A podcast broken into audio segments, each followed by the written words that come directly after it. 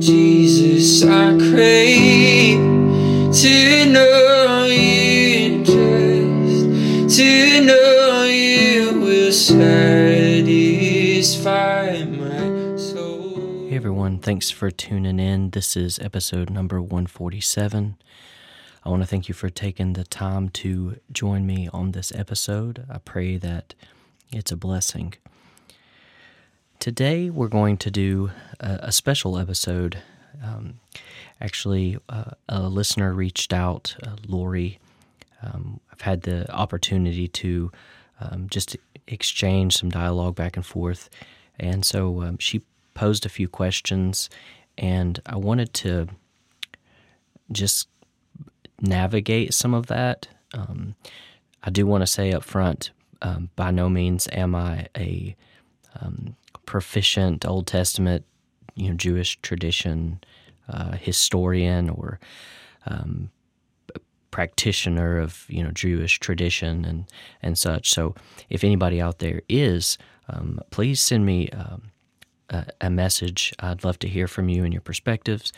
Um, so, really, what I want to do is just kind of just kind of naturally navigate through some of this like I would maybe in just conversation um, if you and I were together discussing some things. And so this particular question uh, says I've been reading through Exodus and Leviticus, and some things have grabbed my attention. Is um, that there were sacrifices for sin and then other sacrifices for cleansing. Um, there are also, and here I'm just going to paraphrase some, but um, there are priests that were not um, permitted to have any kind of disability could come into the temple to offer sacrifices because they were flawed. If a priest had some skin disorder, they had to go through a cleansing ritual uh, before they were technically clean again. Um, if a woman gave birth and she was unclean for a certain number of days before she was considered clean. So the question is can you help me to understand how not only are our sins forgiven, but we are also made clean by the blood of Jesus and his sacrifice on the cross? So, this is a great question. And um, uh, first of all, like I said, I'm, I'm no scholar. I do want to offer some insights and perspectives though, however. Um, so, as I started to navigate through some of this and maybe come to an idea of where you may be referencing in the Old Testament, I came to uh, Leviticus chapter 14 and then also Leviticus chapter 21. So 21 uh, deals with rules for for priests, particular particular uh, uh, standards, I guess you could say, that the priests had to uphold. And in dealing with chapter 14, uh, it accounts for particular defilements uh, of and the cleansing processes for for that and how what that would look like. So, f- for the sake of time, um, I won't read the chapter, but I think it it would definitely do us all good to to read through that on our own and see the very particularness of of the standard. Now, at first glance, it's it's very easy to think that um, that not all people are treated equally and it, it could be easy too to also get offended by that, especially if if maybe what you see on the pages really hits close to home for you. And it's not necessarily in the sense offended as, you know, um, maybe what we would think, you know, kind of in our modern day, but offended or maybe bother you or maybe even irritate or just cause you to scratch your head and and wonder how how is that the case in light of the God that I know and have come to relationship with. I don't understand. And so, first and foremost, I think it's important when we come to those places in Scripture that we just take a step back and are just kind of stumped and scratch our head. I think that it would benefit us to to in those moments ask God, I don't know how to reconcile this with who I know you to be. And and ask him to enlighten you to what this means or what you can learn behind it. Um, what I will offer by way of my insight is just that distinct to my insight. Um, and, and I'm sure and confident that as you navigate this yourself and ask God to show you and reveal to you, you too will have very likely some unique insight into it. There may be some overlap between what you discover and maybe what I share, or it could be completely unique. That's the beauty of revelation is it's a multifaceted diamond that is still a diamond but unique from the varying angle that you're perceiving it at. Um, so that's the that's a wonderful component or analogy to revelation. I as I was navigating these scriptures, I came I came across a a delightful article and it was written by a rabbi and I'll have to link the article in the description because I don't have it in front of me right at the moment. But one thing that he said that really struck home for me in understanding this difference between there's this component to cleansing and then atoning. So there's there's a sin component and then there's this this cleansing component. We see that in, in 14. And while chapter 14 definitely and explicitly addresses the a, physical reality to cleansing, um, for example, in dealing with something like mold in your house and on the stones, there was a very specific process for that, something physical like mold, and how you were to deal with it in a stepwise process. And so, even as something as physical as that, in as it relates to cleansing, there's also a spiritual component to cleansing. And here's what here is here's what this this rabbi shared in this article. He said, Atonement is for acts, like the things we do, and purification is for persons. Atonement is for acts, purification is for persons. And I thought that was I thought that was deeply profound and and it really it helps me at least, as I navigate this idea of atonement and cleansing, it, it helps to quantify, maybe is the word, or qualify, I don't know, the difference between those. Um, and so atonement is for acts and purification is for persons. And now I want to, you know, always as we navigate our way through the Old Testament, you know, we don't we don't see Jesus explicit in there,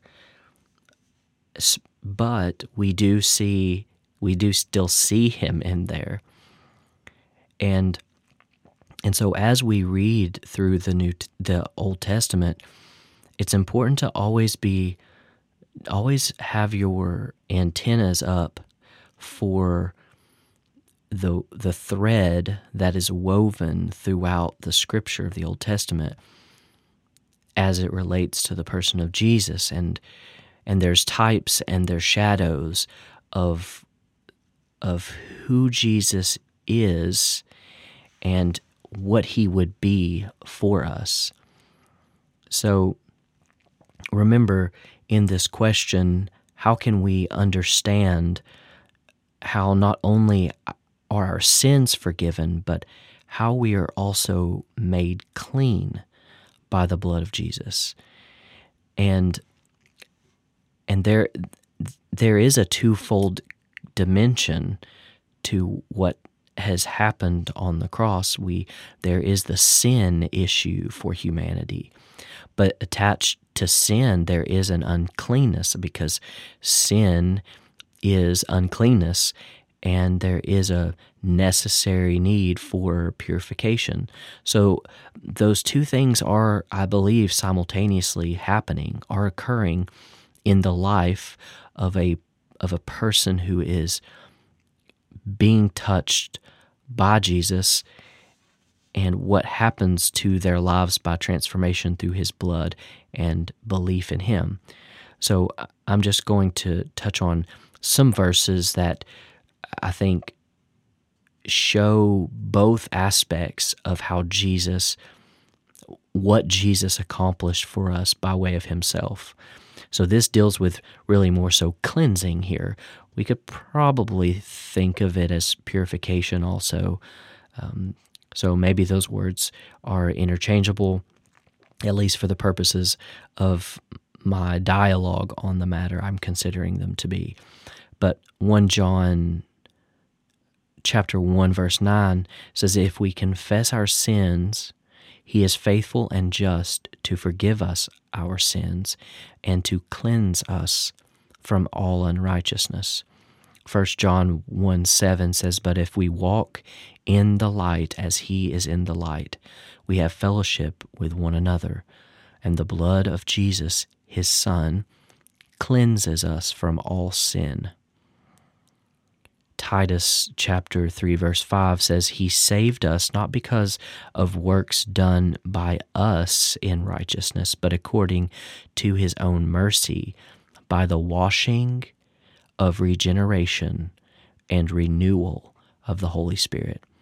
That component there of washing of regeneration and renewal that that really that really hits on this picture of cleansing. Uh, 2 Corinthians chapter 7 verse 1 since we have these promises beloved let us cleanse ourselves from every defilement of body and spirit bringing holiness to completion in the fear of God Romans 12 2 says, Do not be conformed to this world, but be transformed by the renewal of your mind, that by testing you may discern what is the will of God, what is good and acceptable and perfect.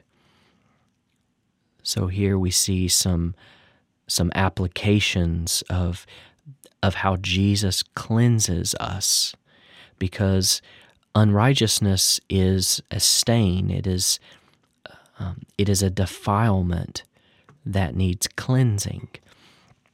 And then next we see uh, many of us are more familiar with the idea of Jesus as the atonement for us. This is dealing with sin, which connects to what this rabbi had said about atonement is for acts. We could say it's for deeds done, and namely sin. So First Peter 2 chapter 24 he himself bore our sins in his body on the tree that we might die to sin and live to righteousness. By his wounds you have been healed. 1 John chapter 2 verse 2 he is the propitiation for our sins and not for ours only but also for the sins of the whole world. Hebrews 9:12, he entered once for all into the holy places, not by means of the blood of goats and calves, but by means of his own blood, thus securing an eternal redemption. You know, when when we think when I think of what the blood of Jesus accomplishes because he he is he is holy and righteous and pure and without spot or blemish, without wrinkle, without shortcoming, without failure. He becomes our righteousness and we exchange our filthy rags for those that are perfect without spot or blemish. We literally, and I even maybe more or spiritually, we put Him on. We are in Him and He in us. There is a there is a wearing of of everything He is, and we exchange our defiled garments for um, for his perfect ones.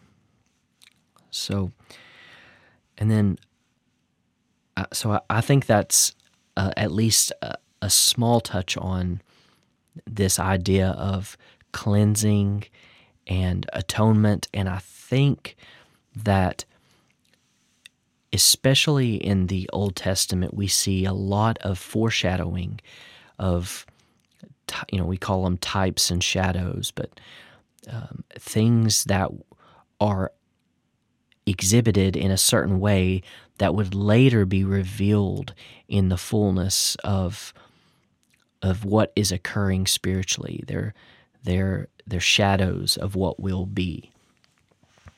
And then, so lastly, I think um, when we think about, especially you know, chapter twenty one of Leviticus, and you know the specific nature of of who and who cannot approach God, and what condition they could be in, either physically or spiritually.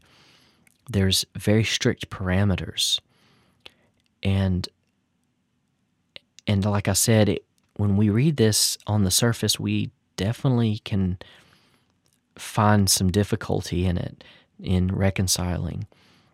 But the thing that we have to keep in mind, um, of course, you know, humanity has multiplied in their fallen condition, and we we find ourselves with limitations in both body and mind and uh, soul and our desperate need for intervention.